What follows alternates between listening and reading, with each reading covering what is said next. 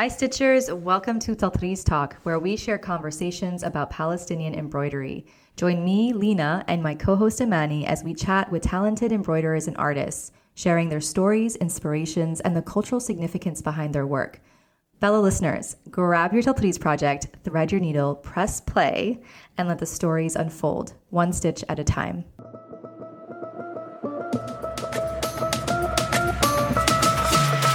Hi everyone, I'm so excited to introduce Sara Jayyusi from Deerah.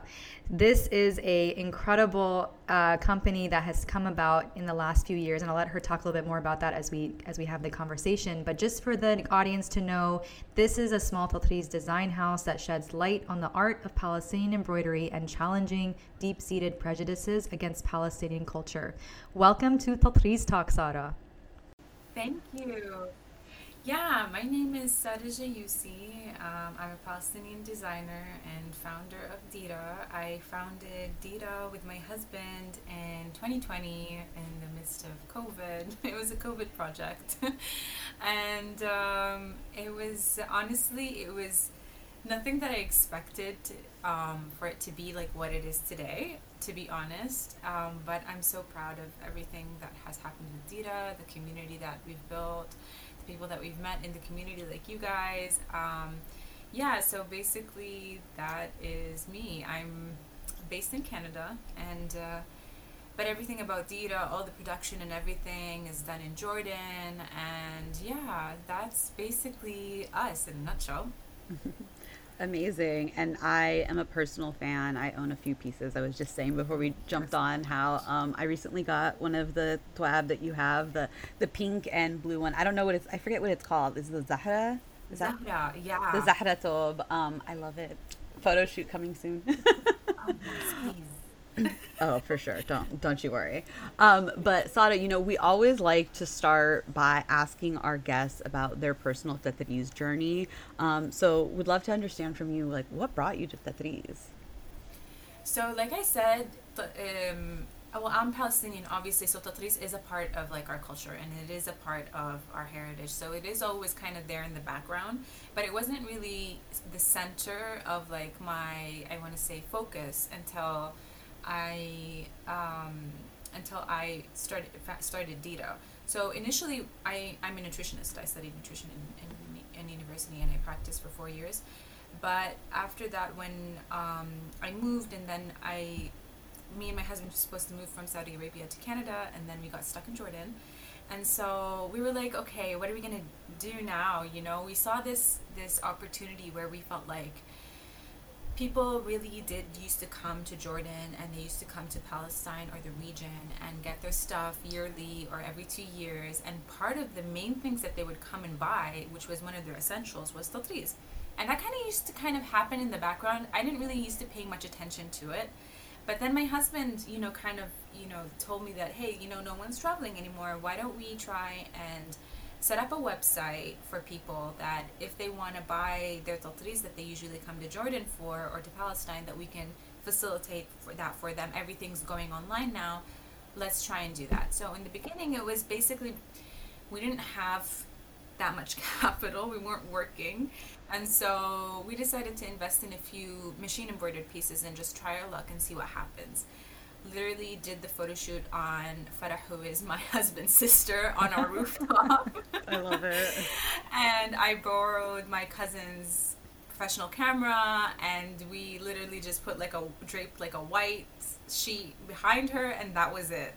Um, we DIYed everything, and after that, after it kind of started picking up, I was like, okay, I really want to invest in a few hand embroidered pieces. That's really what I wanted to do.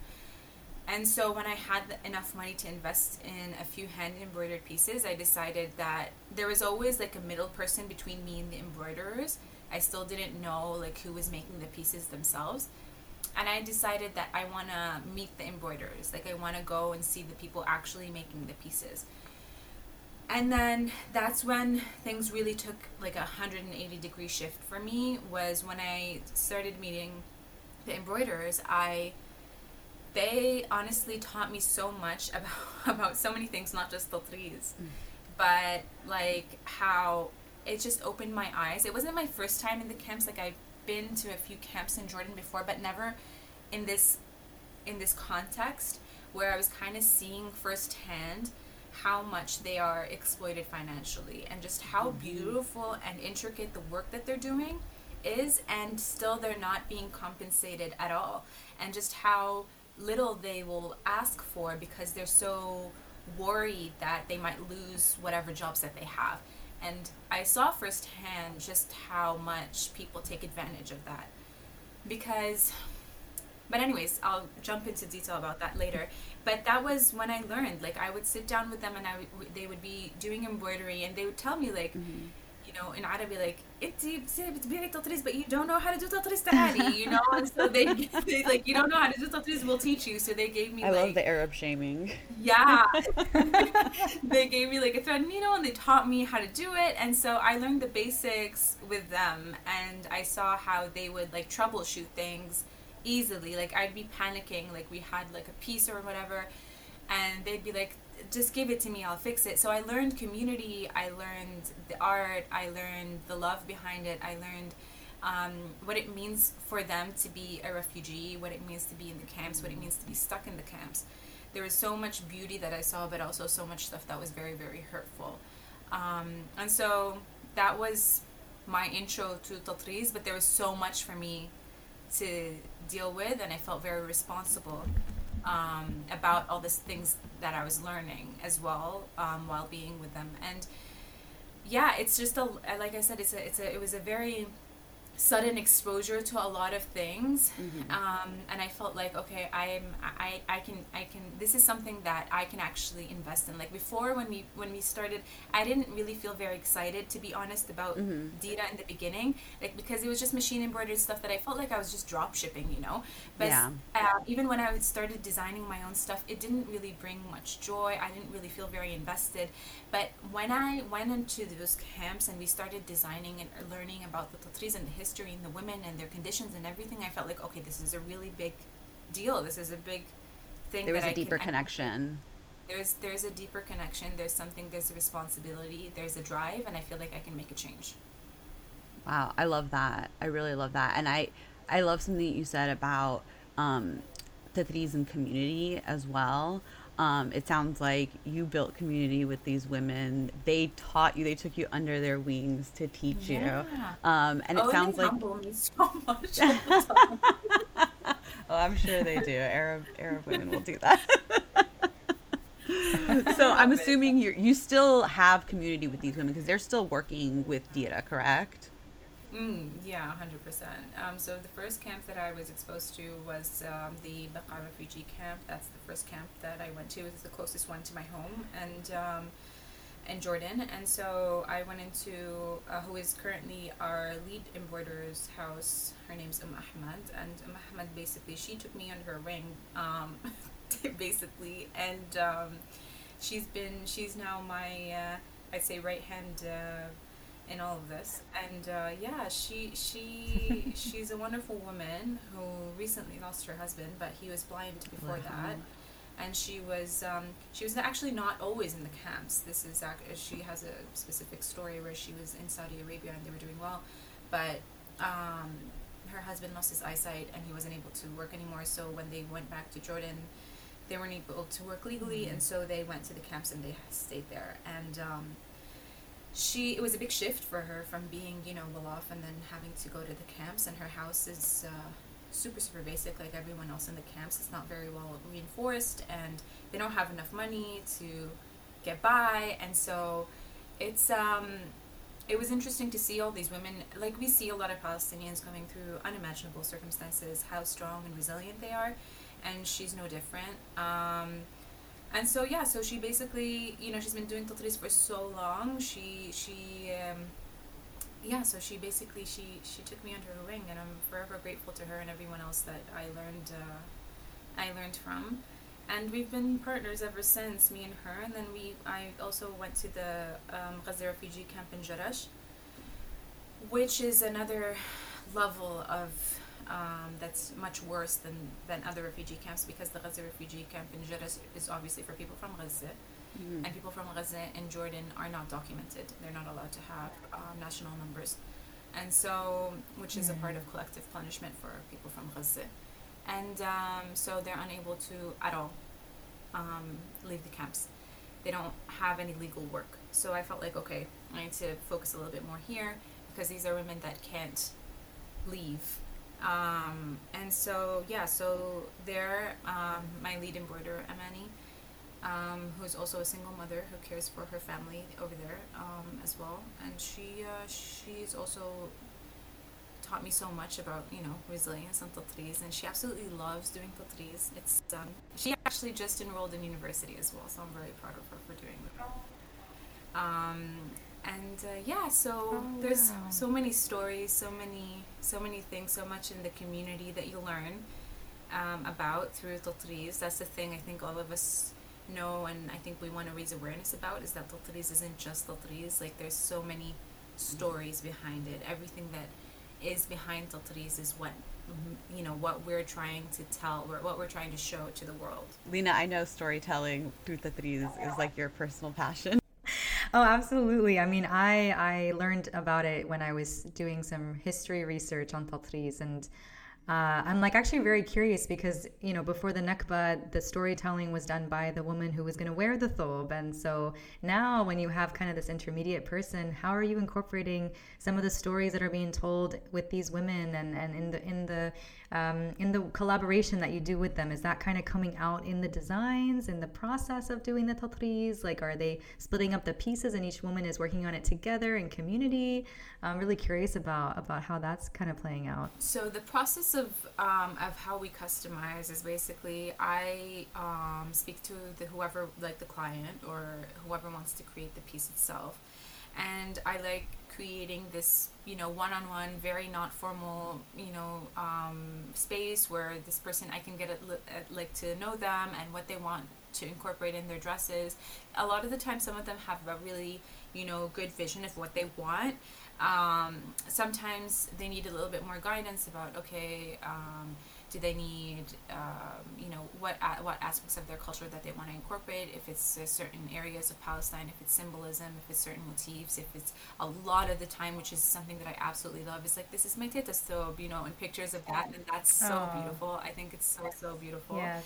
and so just that and then we design and then i tran you know uh, translate those designs into to the women in the camp so what they typically do is yeah i tell them like i tell them like so and so is from Horn and she wants to incorporate this in her thobe and she's going to wear this to her wedding. Like i tell them the backstory.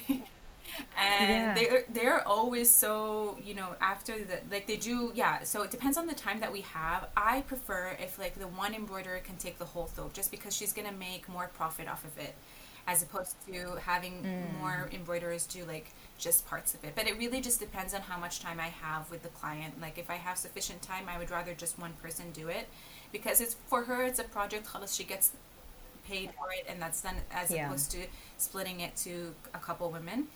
Um, and so in that case, so she's invested in it, you know, she, she's been working on it for months. So it's like, it's her project. So when she's done with it, um, and they send it to we send it to our tailor and then that goes to our customer a lot of the time they're texting me like "Batet did she send you any pictures That is so sweet.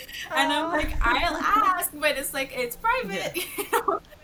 Um, so now sometimes I like try to take a picture of it before it goes, and then I send it to the embroiderers, and they love seeing it like together. Like they always like to see it like assembled. And if a lot of the time, like a lot of my clients do send me a picture, and I'm like, can I send this to the embroiderers because it's like it means so much. They've been Oh. working on it for months and months and months. They want to see it, you know, on Yeah. the arus or on the bride or whoever's gonna wear it. Like it's like it comes for full circle for them. So it's it's so nice to like, and then a lot of the time, even like my customers would type out um, like a thank you to the embroiderers that I would like translate and send to them. They love that. That is They so just- beautiful.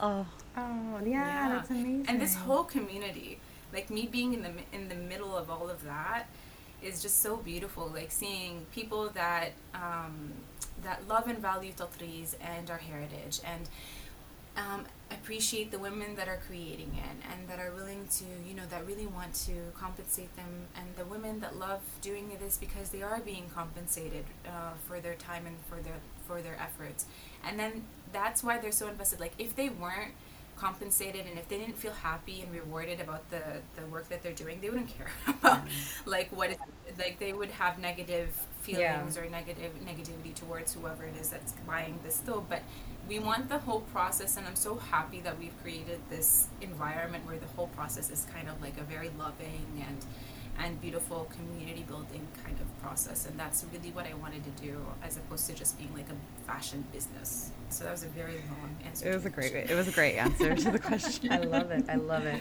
I feel like you know it it, it sounds like too like the embroiderers they put their heart and soul into the pieces and they're telling their stories almost in a way like combining it with the customers um, the clients stories so um, yeah, it's just it's beautiful. I mean, Lina and I both stitched. Lina has stitched her own thobe. She knows how how long that takes. We know how long it takes to to switch to stitch. Um, so there's definitely a appreciation for all that work that gets put into it, and I think, you know, having you guys, you guys are almost kind of the middle the middle people of bringing the diaspora, you know, to, uh, home really, you know, through tatreez because oftentimes it is hard to find quality um, thwab in the diaspora that you know are from people who are being properly compensated. Um, and I know we've talked a little bit about that, but that is a big issue. Um, and I know you guys, that's very important to you to ensure that your embroiderers are being compensated properly and that there is value in the, the work that you guys put out.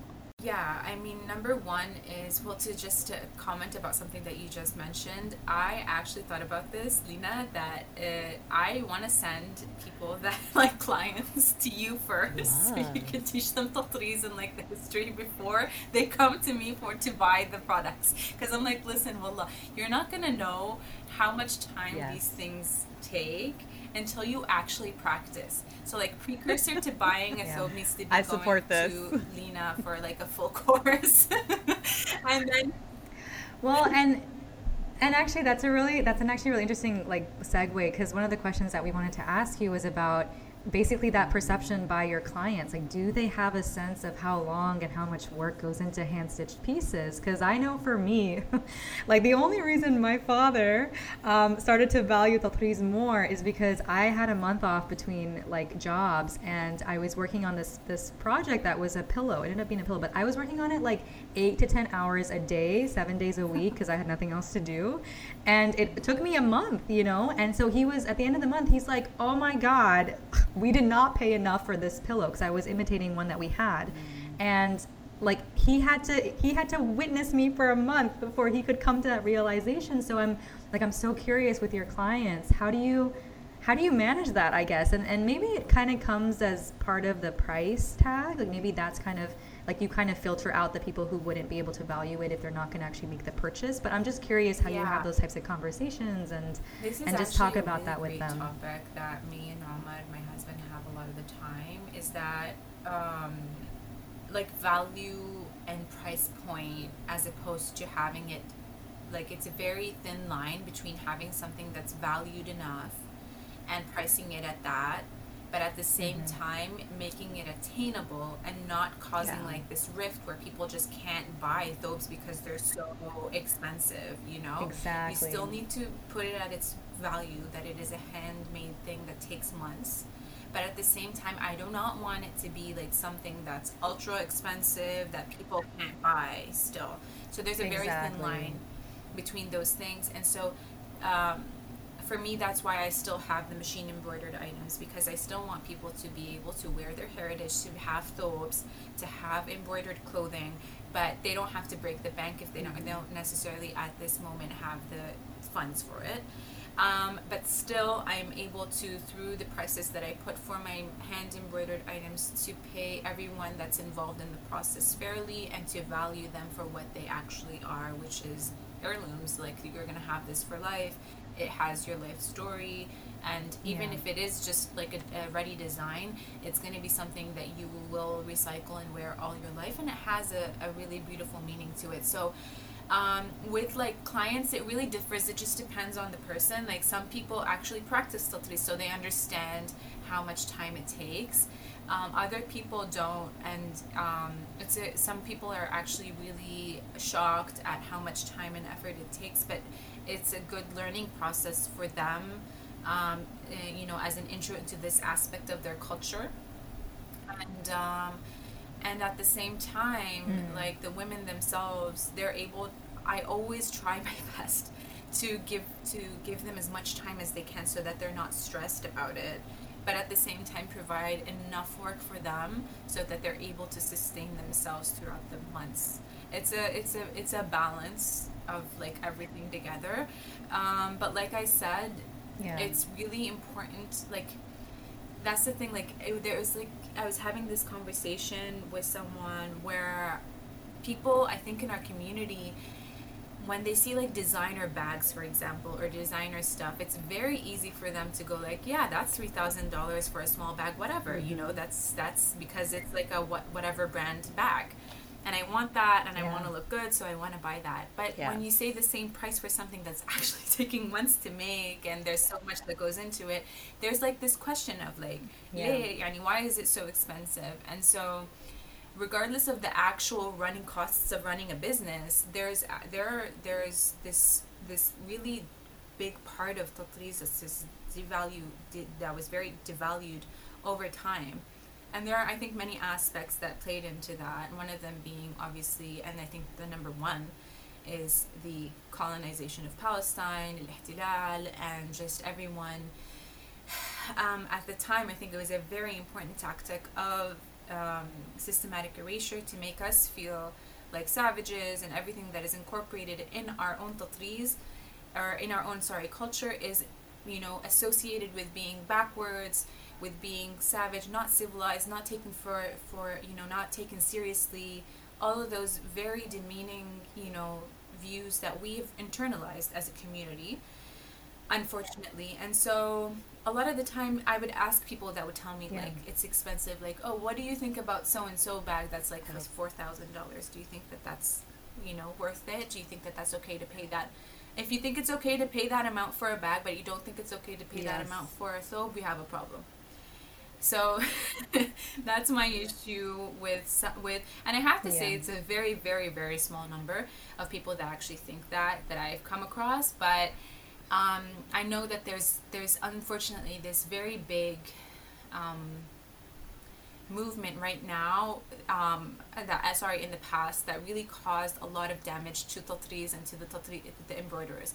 And so when I first started out my lead embroiderer um, Ahmed told me that all of the money that she's making from tatreez and it wasn't it wasn't just us it still isn't just us she works with other people um, and so she was saying that she's putting into her daughter's education because she didn't want her daughter to not have a degree like her and she wanted her daughter to be an architect. So her daughter studied architecture. She got she graduated last year.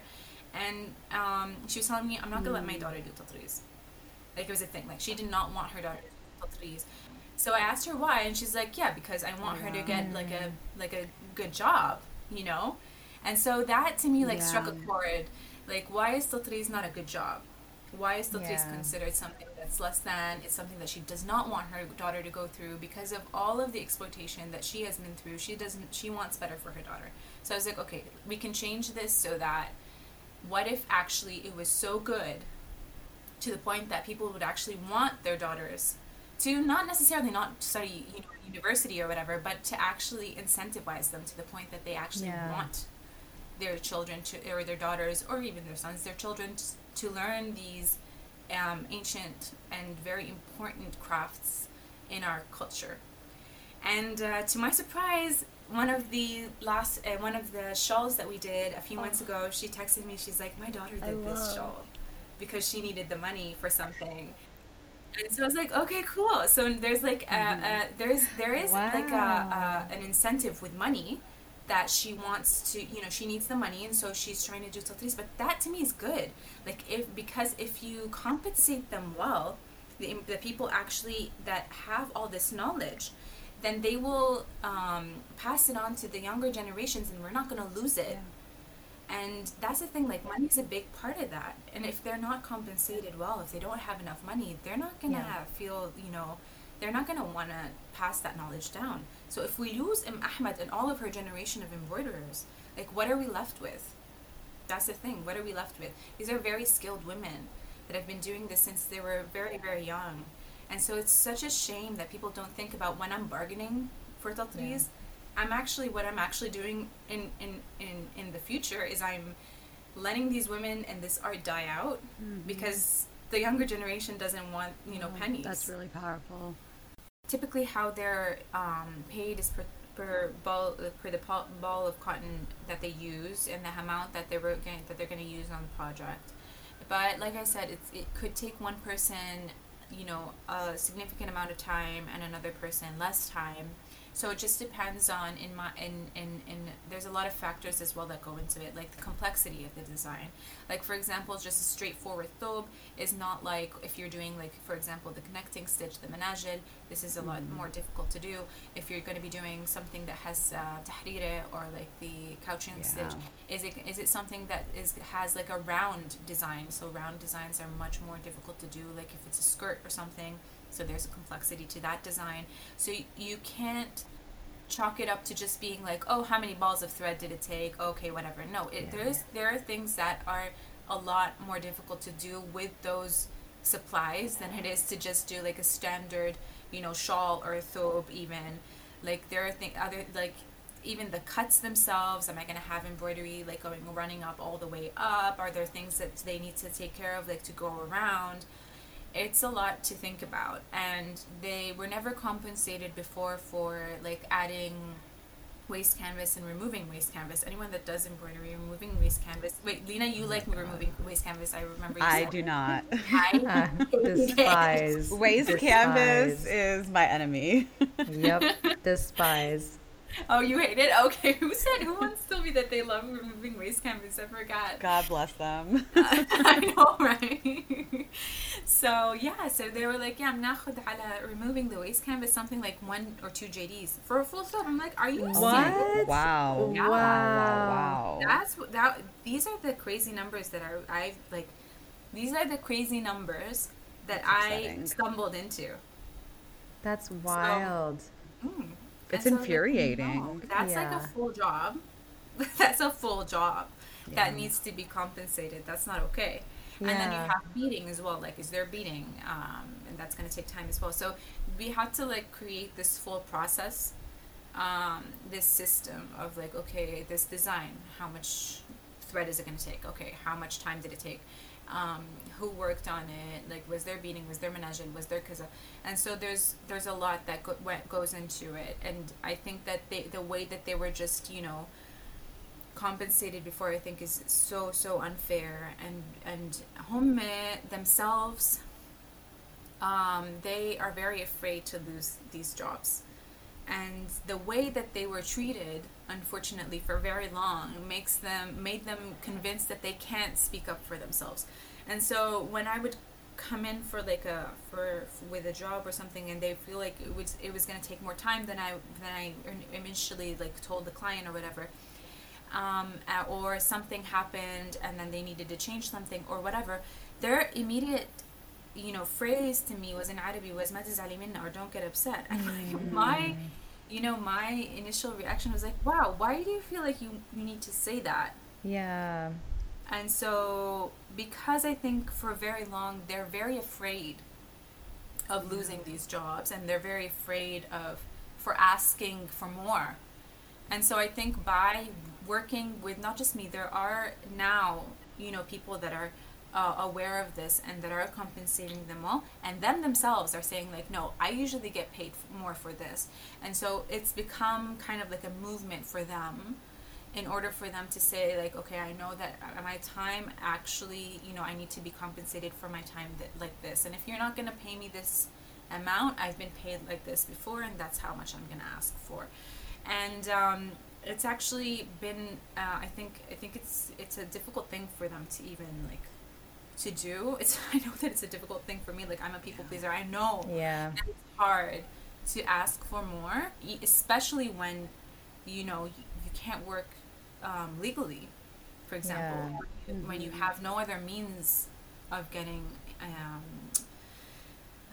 uh, of getting money, so you feel like okay, I'm just gonna keep You my feel head down. trapped. Yeah, just keep Yeah. my head down and do whatever I need to do to feed my family, and people take advantage of that. Yeah, absolutely.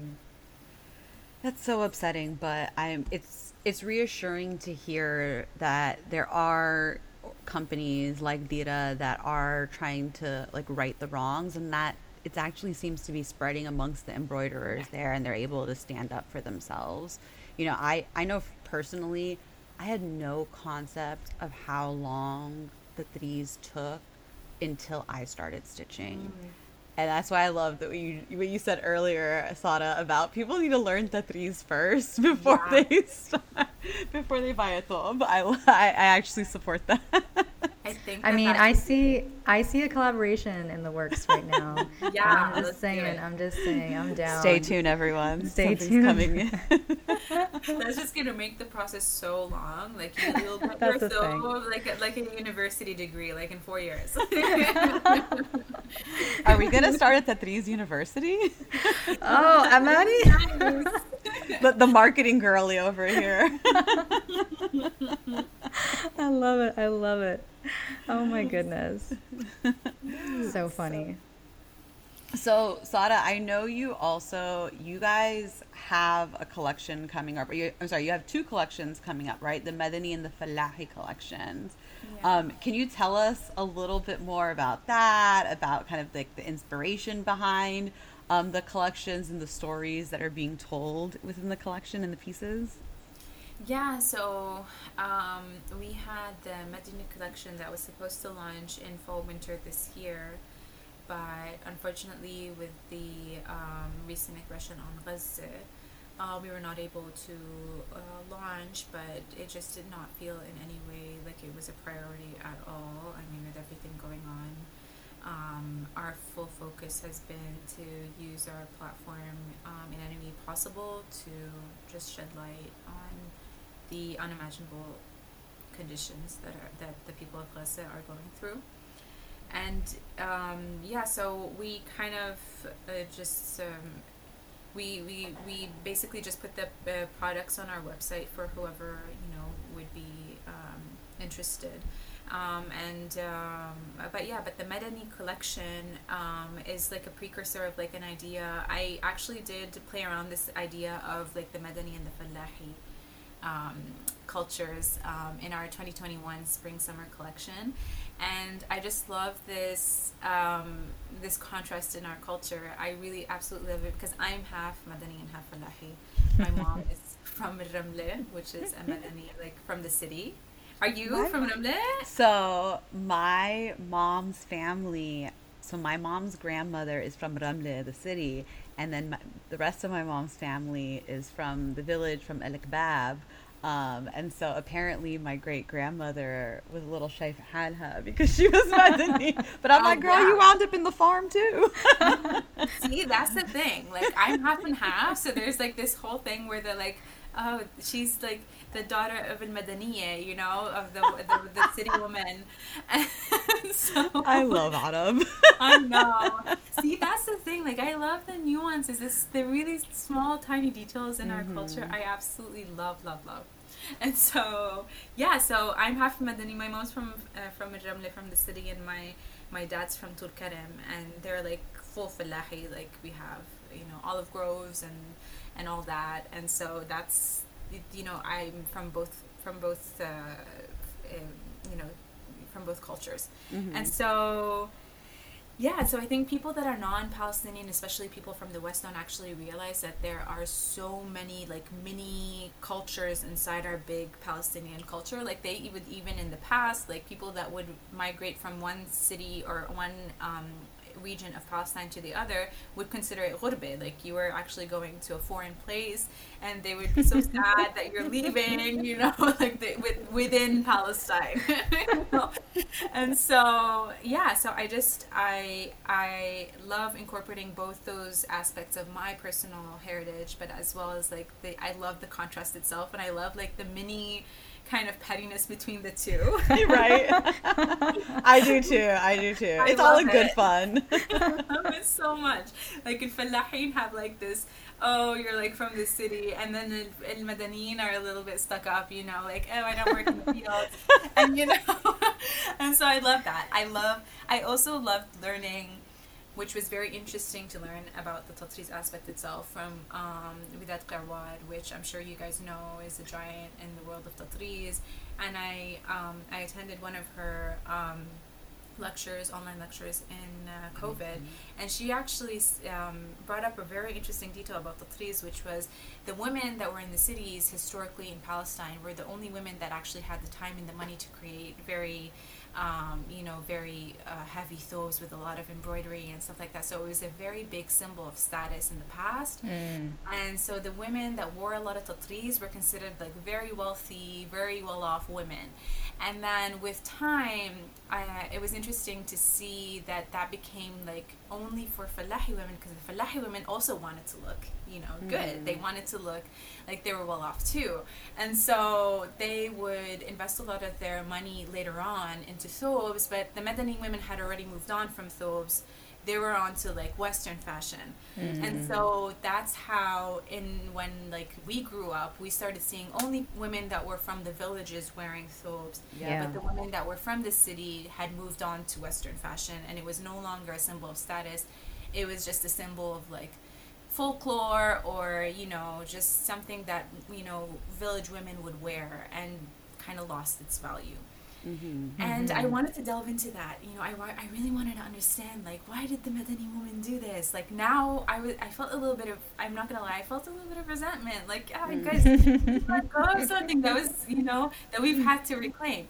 But in their defense, as I was started learning more, and there's not a lot of documentation about this, but as I started kind of trying to understand the history at the time, um, I think at the time, I don't think they actually fully understood the scope of what was going to go on.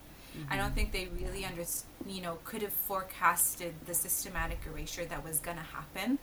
And I think that the full, you know, indoctrination and or the the deep-seated racism that was starting to take form from Western colonization was just starting to take form in fashion as well.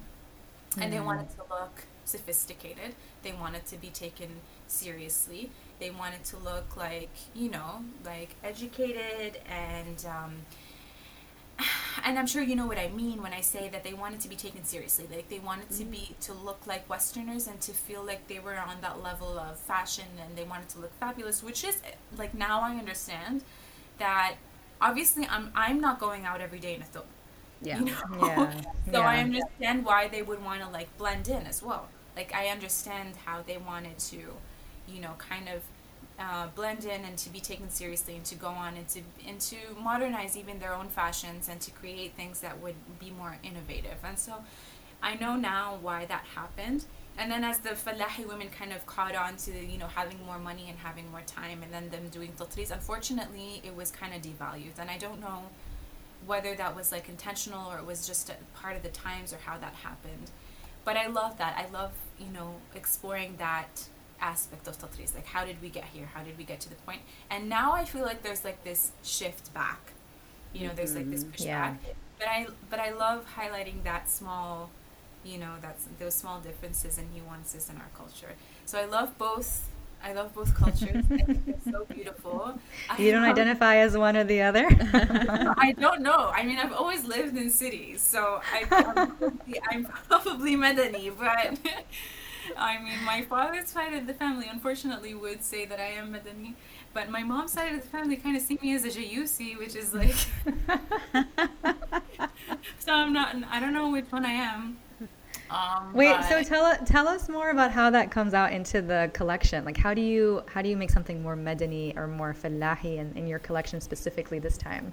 Yeah, so I want so I just wanted to to make it like I wanted, I really did delve in kind of to learn about more about the history. But then I came back and I was like, okay, when I what do I what do I know about Fallahi and Madani culture? Like what do I see? Like how is it? Like I wanted to tie it back to personal, you know, um, experiences and what I saw when I was in Palestine and from my both sides of my family. So Madani was kind of more like a, like um, I felt like very rebellious. Like the Madani women are very rebellious, and I love that about them.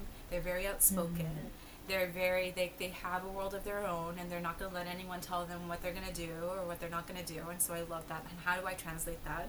And so I took more kind of masculine cuts as opposed to like very feminine um, uh, cuts and and and uh, designs. So I took like the the tailored vests, for example, and I started seeing like even historical images of women in like in like tailored suits, like Palestinian women in tailored suits, and um, even like the blazers and everything, and having them like decked out in tatreez, meaning that they had a lot of tatreez in there and embroideries, and just kind of you know, um, merging those two things into like a very uh, non-traditional look, but at the same time having a lot of traditional tatreez as well.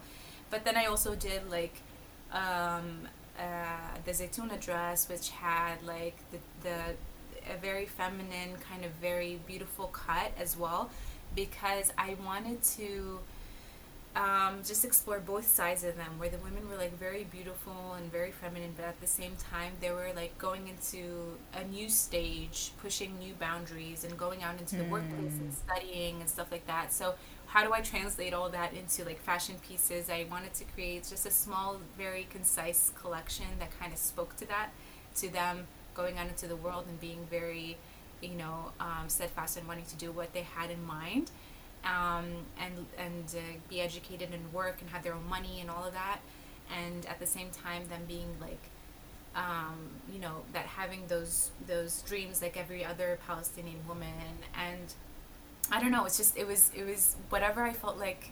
I, I when I looked at those images and what I would remember from like my mom as well, you know, my mom is a business owner too, and she mm. she really taught me a lot about what it means to have that balance between being very, you know, rigid and between being very feminine as well. That's a very big topic in itself.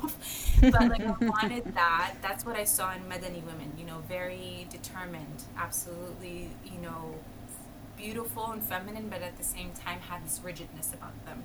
Um, and the Fallahi collection is still isn't is still in the works um, because I wanted to create um, like an homage to where I'm from, Tulkarem, and Tulkarem, Tulkarem is a is a is a uh, place in Palestine that didn't have that much embroidery because, like I said, historically they didn't have a lot of time, but they had this really distinct um, uh, style, which was like the the cotton dress, the white cotton dress that had very minimal embroidery on the inside, but then very elaborate um, and beautiful like textiles on top that they would layer.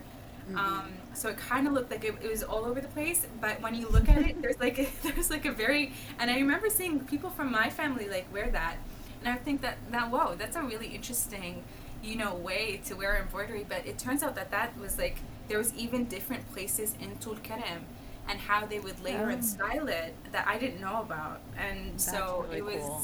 Yeah, and so it's just been a journey of me trying to learn a little bit more about that and to create some pieces that will um, you know that will be kind of like a tribute to those to the Fallahi women that I have so much respect for. They're very um, my father's side of the family are fallahi like I said and I love their determination their hard work.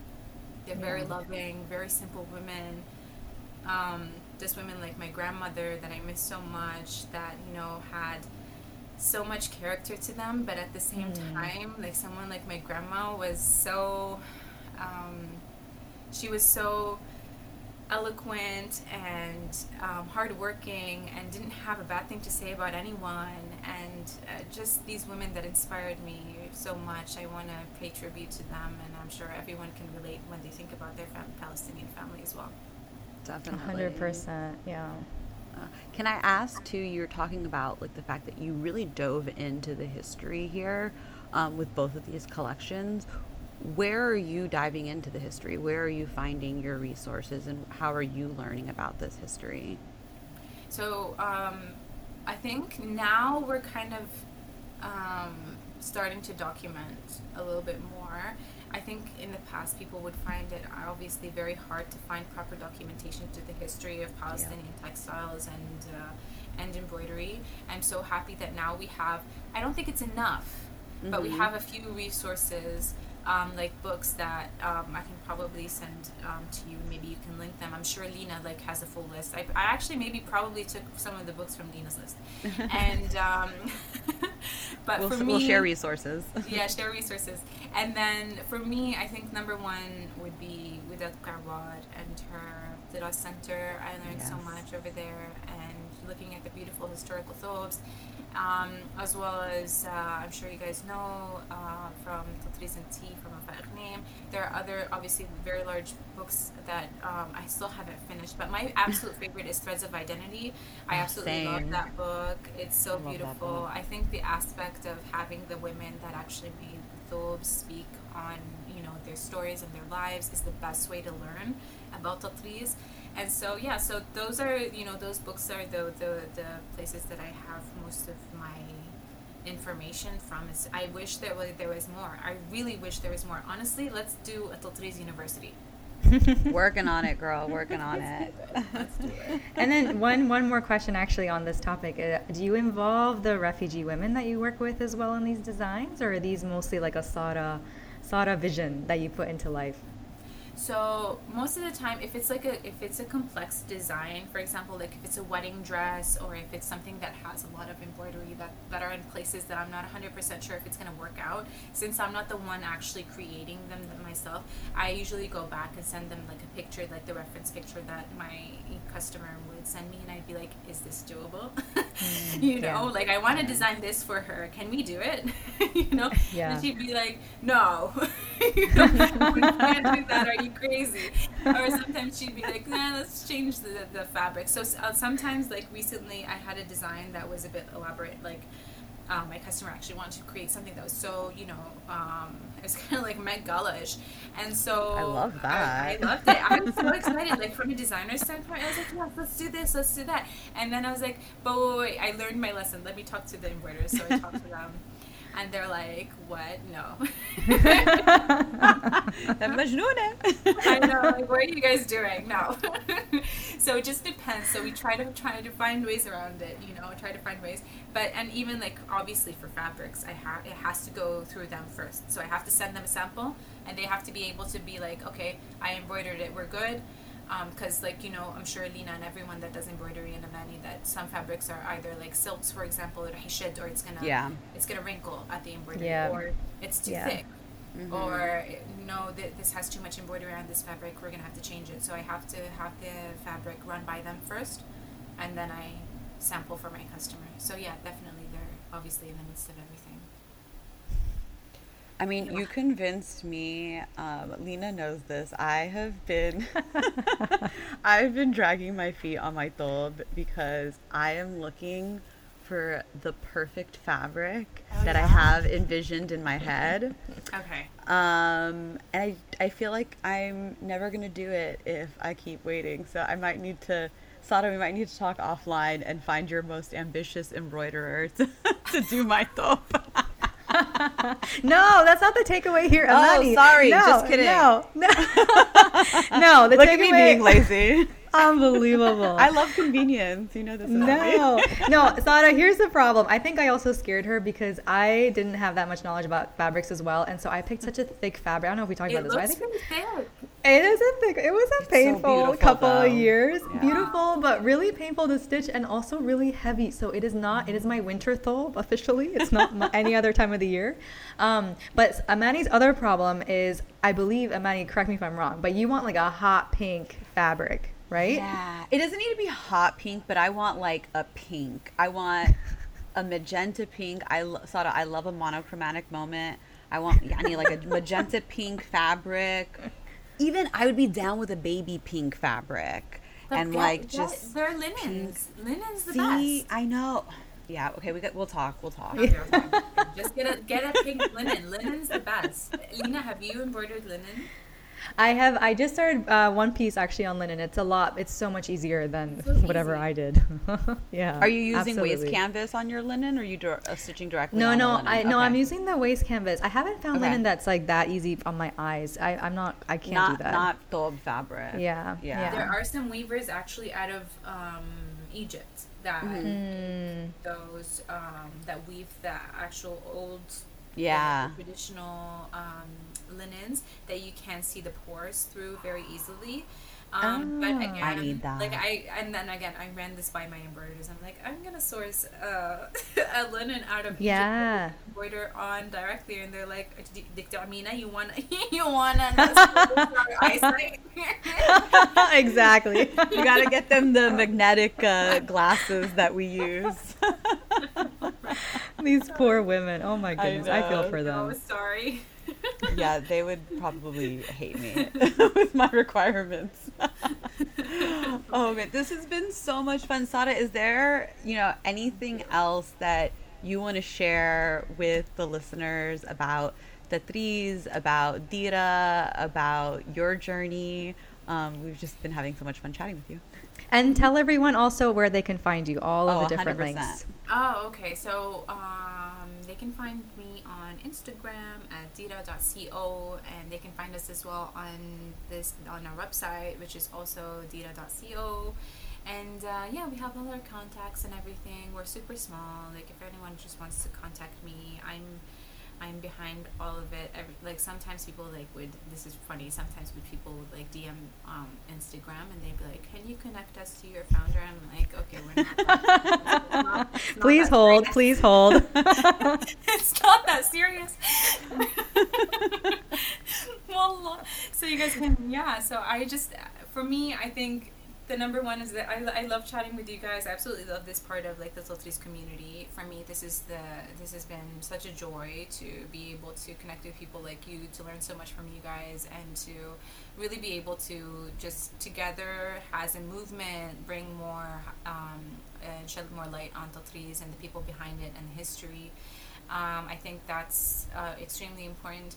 I think with everything right now going on, I just want to take a moment and say that the reason why we are even doing these talks, I think, and like having these conversations and shedding light, on parts of our culture is because um, there's so much aggression against Palestinians from Israel and from um, colonization.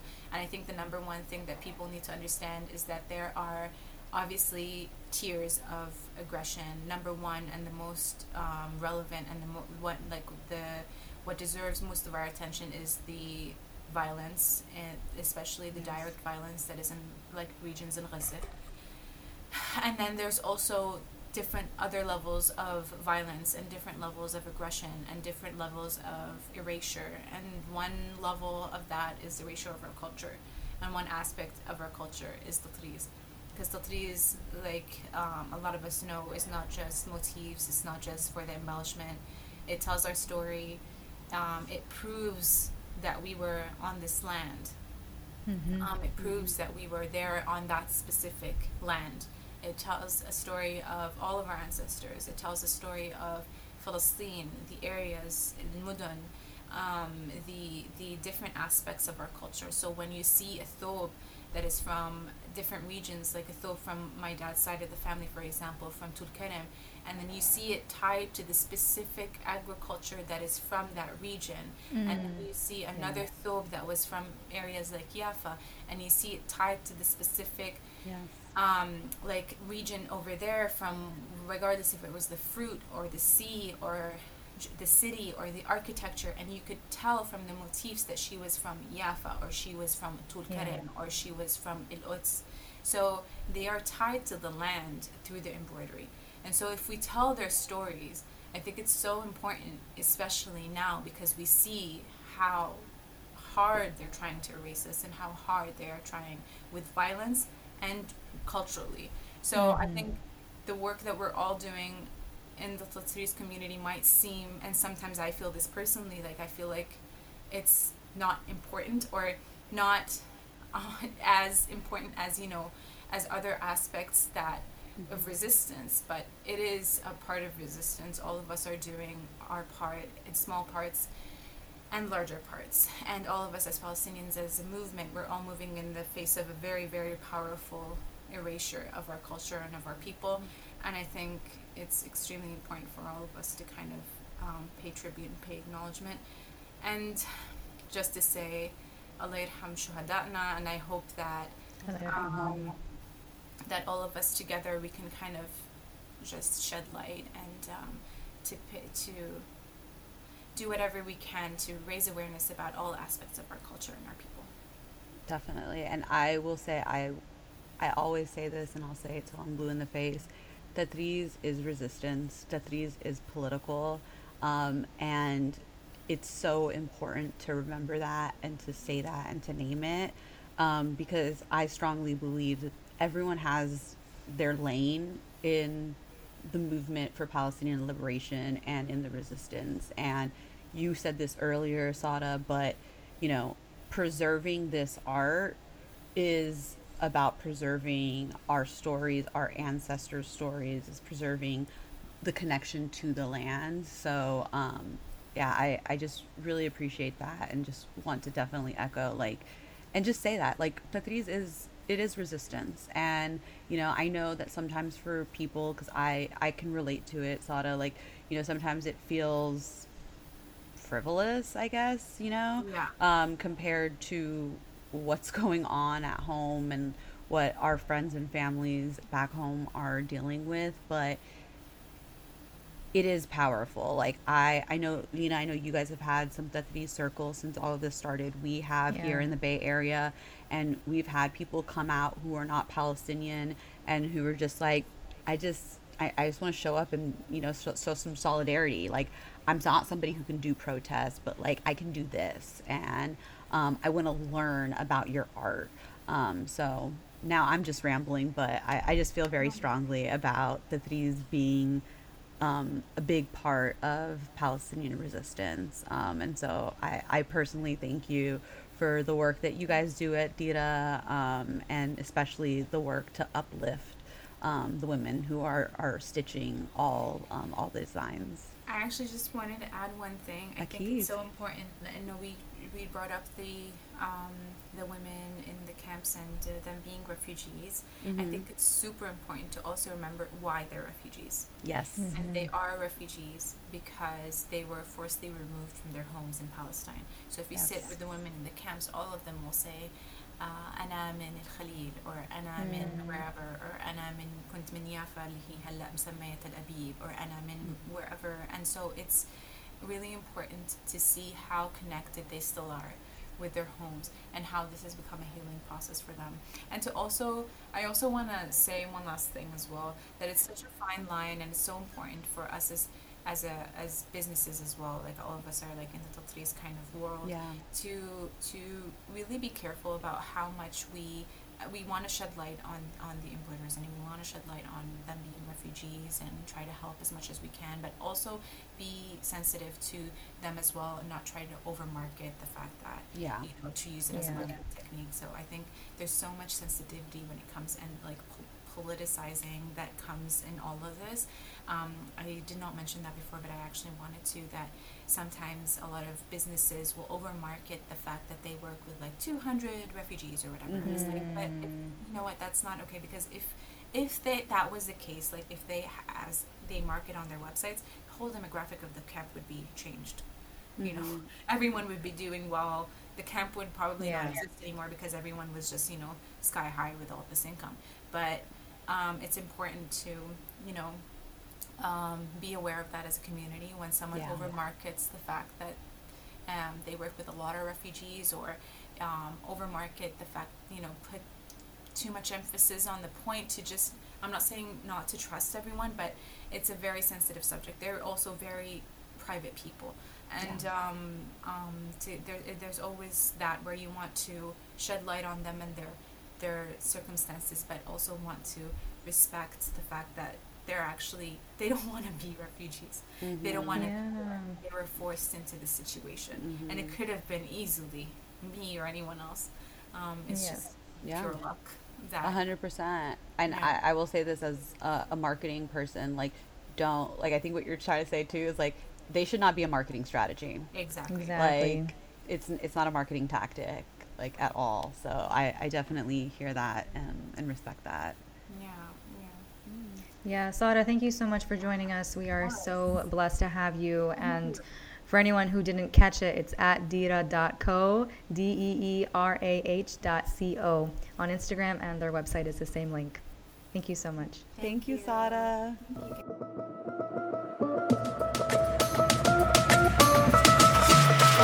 All right. Well, big thank you to Sara from Deerah again for joining us. Um, that was our actual. That was our first interview. Officially. Um, yeah, official first interview. How do you think it went, Lina? well, I love Sara. She is a dear friend of mine, so I knew that she would deliver, and we really delved into so many, actually, more topics than I expected. Um, Yeah. And I think one of my favorite parts was nobody knows this, but after the recording finished, we had a little visitor come into the room, and he was such a cutie. Um, but yeah, no, really incredible, um, just conversation overall. I don't know, what was your favorite part, favorite topic? honestly, like I really love the fact that Deerah is really dedicated to ensuring that their embroiderers are compensated fairly because I think it, it feels like one piece, but it's like one very important piece to a bigger um a bigger puzzle. You know, like we've talked a lot about the fact that like that tatreez gets devalued, which is a conversation we had um, with Sara, you know, where people don't really understand how much work it takes unless you actually thought it is yourself. Um, and I think that the devaluation of the tatreez, the fact that these women have not been properly compensated and have gotten taken advantage of for so many years, like I think that all contributes to the loss of the tatreez, which also is something that Sara Sara touched on.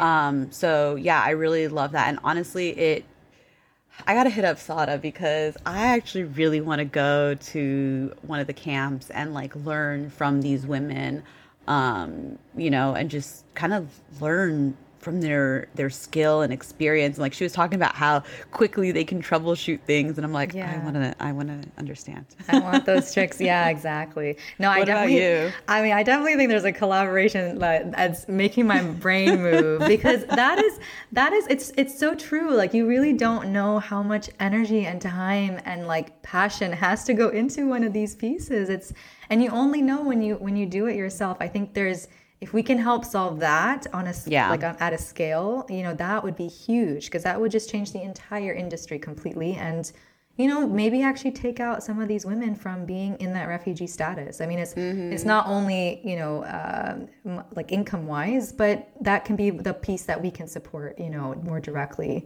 given that we practice ourselves um, Definitely. And I mean, that's the thing. There are designers, especially particularly in the fashion world, but like there are the these designers in that world who I mean, their pieces go for Yeah. a few thousand dollars. Yeah. And quite frankly, I would have probably thought that was crazy before I started stitching. But now I'm like, I get it. Like, I, Yeah. I completely get it. Um, I also completely understand that not everyone can afford that. Um, yeah that's I would- that's yeah she Yeah. she spoke about it so eloquently like this this very fine balance Mm-hmm. between the accessibility and then the actual understanding and uh, um, d- uh, what is the word appreciation i guess Yes. for for that work uh, yeah no just really fantastic we'll have to bring her on again because we can talk to Yeah. her for hours Seriously, I mean, I personally love the tatreez in fashion and particularly love the, I guess, quote unquote, modernization of it. Um, but yeah, I, I, I definitely am gonna probably spend some money on Deerah after. i have a thought from them too i highly recommend highly recommend yeah, I, I actually love the thobe I just got from them, and we'll be doing a full on photo shoot when I come Can't back from my trip. cannot wait cannot wait Oh, well, this has been amazing. And thank you all so much for listening to Tatreez Talk. Um, we actually want to hear from you about your Tetris journeys. So send us an email, send us your stories. Our email is talk at gmail.com, and we might have you on an upcoming episode. Don't forget to subscribe to the podcast on your favorite listening platforms and be sure to leave a five, a five star review. you can follow me at Min Amani and Lina at Lina's Tob, and you can follow the pod at Tatreez Talk. Thank you guys so much for being here. We'll talk to you next time.